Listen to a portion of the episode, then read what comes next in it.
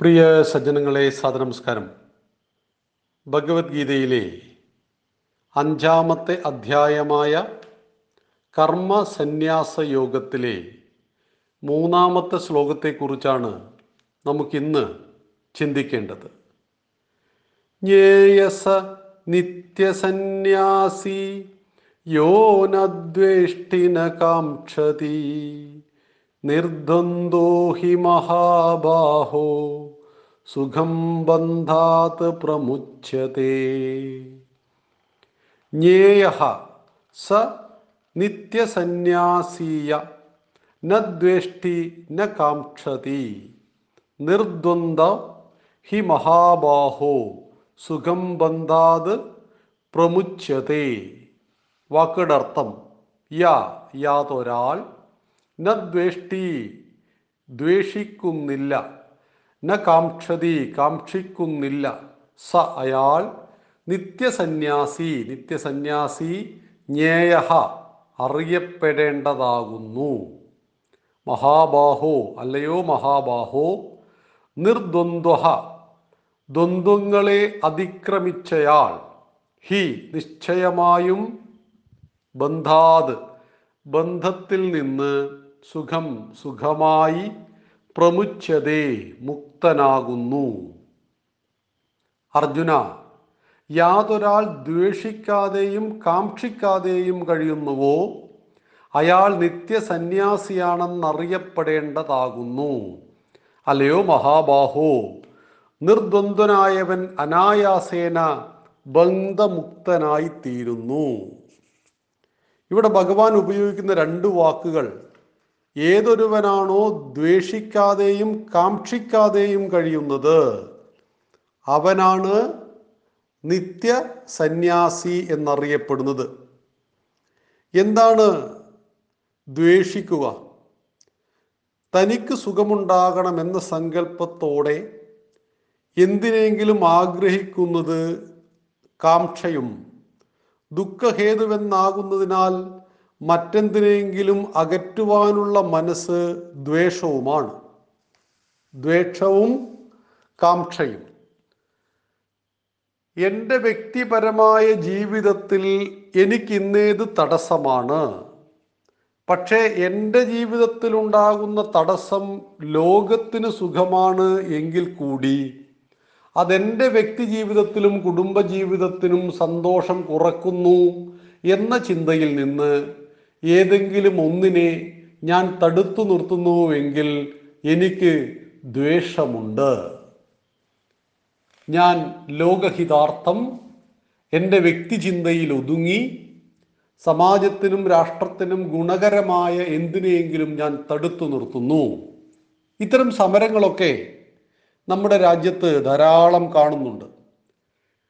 അതിൽ ന്യായവും അന്യായവുമുണ്ട്. നോക്കൂ ഒരണക്കെട്ട് വരുന്നു. ഈ അണക്കെട്ട് വരുന്ന സമയത്ത് അണക്കെട്ടുമായി ബന്ധപ്പെട്ട ആ പ്രദേശങ്ങളിൽ ജീവിക്കുന്ന ആയിരക്കണക്കിന് ജനങ്ങളുടെ ജീവിതത്തെ അത് ബാധിക്കും. എന്ന് വെച്ചാൽ അവരുടെ സ്ഥലം അവിടെ കൊടുക്കേണ്ടി വരും അവരാ ഭാഗത്ത് നിന്ന് ഒഴിഞ്ഞു പോകേണ്ടി വരും. എന്നാൽ കാർഷിക രാജ്യമായ ഭാരതത്തിലെ ലക്ഷക്കണക്കിന് കർഷകന്മാർക്ക് കൃത്യമായ രീതിയിൽ ജലസേചന പദ്ധതിക്ക് അണക്കെട്ടുകൾ ആവശ്യമുണ്ട്. ഒപ്പം വെള്ളത്തെ തടുത്തു നിർത്തി അതുകൊണ്ടാണ് നാം വൈദ്യുതിയെ ഉൽപ്പാദിപ്പിക്കുന്നത്. നമുക്ക് വൈദ്യുതിയും ആവശ്യമുണ്ട്. ആയിരം ആളുകൾക്ക് ദുഃഖമുണ്ടാക്കുന്നതും ലക്ഷം ആളുകൾക്ക് സുഖമുണ്ടാക്കുന്നതുമായ ഒരു കാര്യത്തെ ഞാൻ ദ്വേഷിക്കുന്നതിന്റെ കാരണം ഈ ആയിരം ആളുകളിൽ ഒരാൾ ഞാനാണ് എന്നതിന്റെ പേരിലാണ്. ലക്ഷ ആളുകൾക്ക് സുഖമുണ്ടാകുന്ന ഒരു കാര്യം ആയിരം ആളുകൾ അടങ്ങുന്ന എനിക്ക് വ്യക്തിപരമായിട്ട് സുഖക്കുറവിനെ ഉണ്ടാക്കുന്നു അല്ലെങ്കിൽ ദുഃഖത്തെ ഉണ്ടാക്കുന്നു എന്നതുകൊണ്ട് ഞാൻ അതിനെ ദ്വേഷിക്കുന്നു. എന്താണ് കാക്ഷിക്കുക? കാക്ഷിക്കുന്നത് എന്റെ ജീവിതത്തിൽ സുഖവും സന്തോഷവും നൽകുന്നതിനോടുള്ള എന്റെ ആഗ്രഹം അതിനോടുള്ള എന്റെ പിന്തുണ അത് കാക്ഷയാണ്. ഈ ദ്വേഷവും കാക്ഷയും സാമാന്യ ലോകത്ത് സാധാരണ മനുഷ്യന്മാർക്കിടയിൽ സർവസാധാരണമാണ്. പക്ഷെ ഇതിന് ജയിച്ചവനാണ് സന്യാസി. ഇവിടെ നിത്യസന്യാസി എന്നറിയപ്പെടണമെന്നാണ് പറയുന്നത്. നിത്യസന്യാസി. എന്തിനാണ് സന്യാസിക്ക് മുന്നിൽ ഈ നിത്യ എന്ന വാക്ക് കൂട്ടിച്ചേർത്തത്? സന്യാസി എന്ന് പറഞ്ഞാൽ പോരെ. ഒരാൾ സന്യാസിയായി തീരുന്നത് സർവസംഘ പരിത്യാഗിയാകുമ്പോഴാണ് സർവ ആഗ്രഹങ്ങളെയും ഉപേക്ഷിച്ചിട്ടാണ് അദ്ദേഹം സന്യാസത്തിലേക്ക് പോകുന്നത്. എന്നാൽ സന്യാസ ജീവിതം മുന്നോട്ട് പോകുമ്പോൾ അദ്ദേഹത്തിന്റെ ഉള്ളിൽ പഴയ ആശ്രമത്തിൽ അദ്ദേഹം ആരായിരുന്നു എന്നതിലേക്ക് തിരിച്ചു പോകുന്ന ഒരു മനസ്സിനെ ചിലപ്പോൾ വന്നുകൂടിയേക്കാം. അല്ലെങ്കിൽ അത്തരം ചിന്തകളിലേക്ക് അദ്ദേഹത്തിന്റെ ആ സാധന വ്യതിചലിച്ചു പോയേക്കാം. ഇവിടെ നിത്യസന്യാസി എന്ന് പറയുമ്പോൾ ഒരിക്കലും വ്യതിചലിക്കാത്ത നിത്യമായ രാഗദ്വേഷങ്ങളെ തുല്യമായിട്ട് ഉപേക്ഷിച്ച രാഗത്തെയും ദ്വേഷത്തെയും ആകാം കാംക്ഷയെയും ഒക്കെ തുല്യമായി ഉപേക്ഷിച്ച ആൾ. അദ്ദേഹം കർമ്മങ്ങൾ നിരന്തരം ചെയ്യുന്നുണ്ടാവും. പക്ഷേ കർമ്മത്തിന്റെ ഫലം എനിക്ക് മാത്രം ലഭിക്കണമേ എന്ന ആഗ്രഹത്തിലല്ല കർമ്മം ചെയ്യുന്നത്. കർമ്മഫലം ലോകഹിതാർത്ഥം. വിവേകാനന്ദ സ്വാമികൾ ചെയ്ത കർമ്മം ശങ്കരാചാര്യ സ്വാമികൾ ചെയ്ത കർമ്മം ഒരു നിമിഷം പോലും വിശ്രമശൂന്യമായിട്ടാണ് അവർ ചെയ്തത്. അവർ സഹിച്ചതിന്റെ കഷ്ടപ്പാടും ത്യാഗമൊക്കെ വളരെ വളരെ വലുതാണ്. പക്ഷെ അതൊന്നും തനിക്ക് തനിക്ക് വേണ്ടിയായിരുന്നില്ല ലോകഹിതാർത്ഥം ആയിരുന്നു. ആയതുകൊണ്ട് തന്നെ അവർക്ക് ശ്രേഷ്ഠമായി കർമ്മം ചെയ്യാൻ കഴിഞ്ഞു.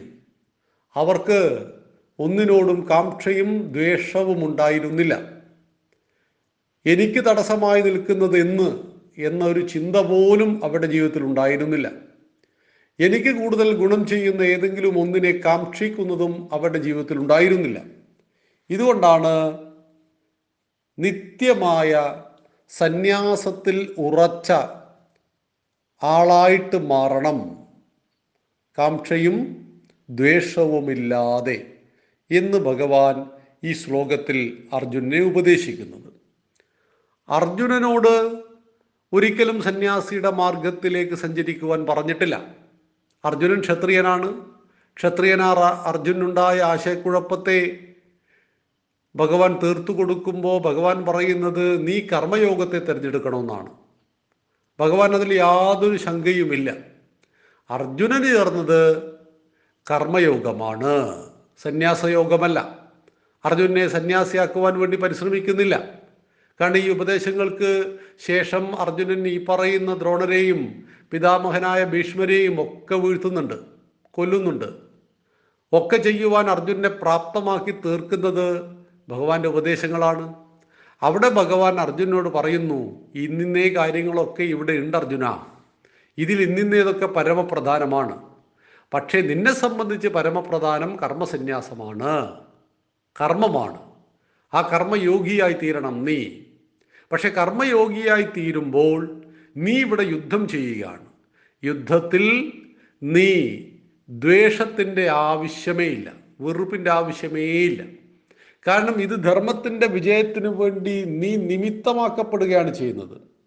ഒരു സൈനികൻ മറ്റൊരു രാജ്യത്തിന്റെ സൈനികരോട് യുദ്ധം ചെയ്യുമ്പോൾ ഈ രണ്ട് സൈനികന്മാർക്കിടയിൽ വിദ്വേഷമൊന്നും ആവശ്യമില്ല. മറിച്ച് തന്റെ രാജ്യത്തെ സംരക്ഷിക്കുവാൻ വേണ്ടി താൻ യുദ്ധം ചെയ്യേണ്ടി വരുന്നത് തന്റെ ദൗത്യമാണ് കടമയാണ്. മറ്റേ രാജ്യത്തിലെ സൈനികനും ഇത് തന്നെയാണ് ചെയ്യുന്നത്. അപ്പോൾ രണ്ട് സൈനികന്മാർക്കിടയിൽ വ്യക്തിപരമായ അഭിപ്രായ വ്യത്യാസങ്ങളില്ല. എന്നാൽ ഇവർ പരസ്പരം കൊല്ലുന്നതും ചാകുന്നതുമൊക്കെ തീർച്ചയായിട്ടും വിശാലമായ രാഷ്ട്രത്തിന്റെ താല്പര്യത്തെ സംരക്ഷിക്കുവാനാണ്. അവർക്ക് കാംക്ഷയുമില്ല ദ്വേഷവുമില്ല. ഈ തലത്തിലേക്ക് അർജുനനെ ഉയർത്തുവാൻ വേണ്ടിയിട്ടാണ് ഈ ശ്ലോകത്തിലൂടെ ഭഗവാൻ പരിശ്രമിക്കുന്നത്. അടുത്ത ശ്ലോകത്തെക്കുറിച്ച് നമുക്ക് നാളെ ചിന്തിക്കാം. നന്ദി നമസ്കാരം. വന്ദേ മാതരം.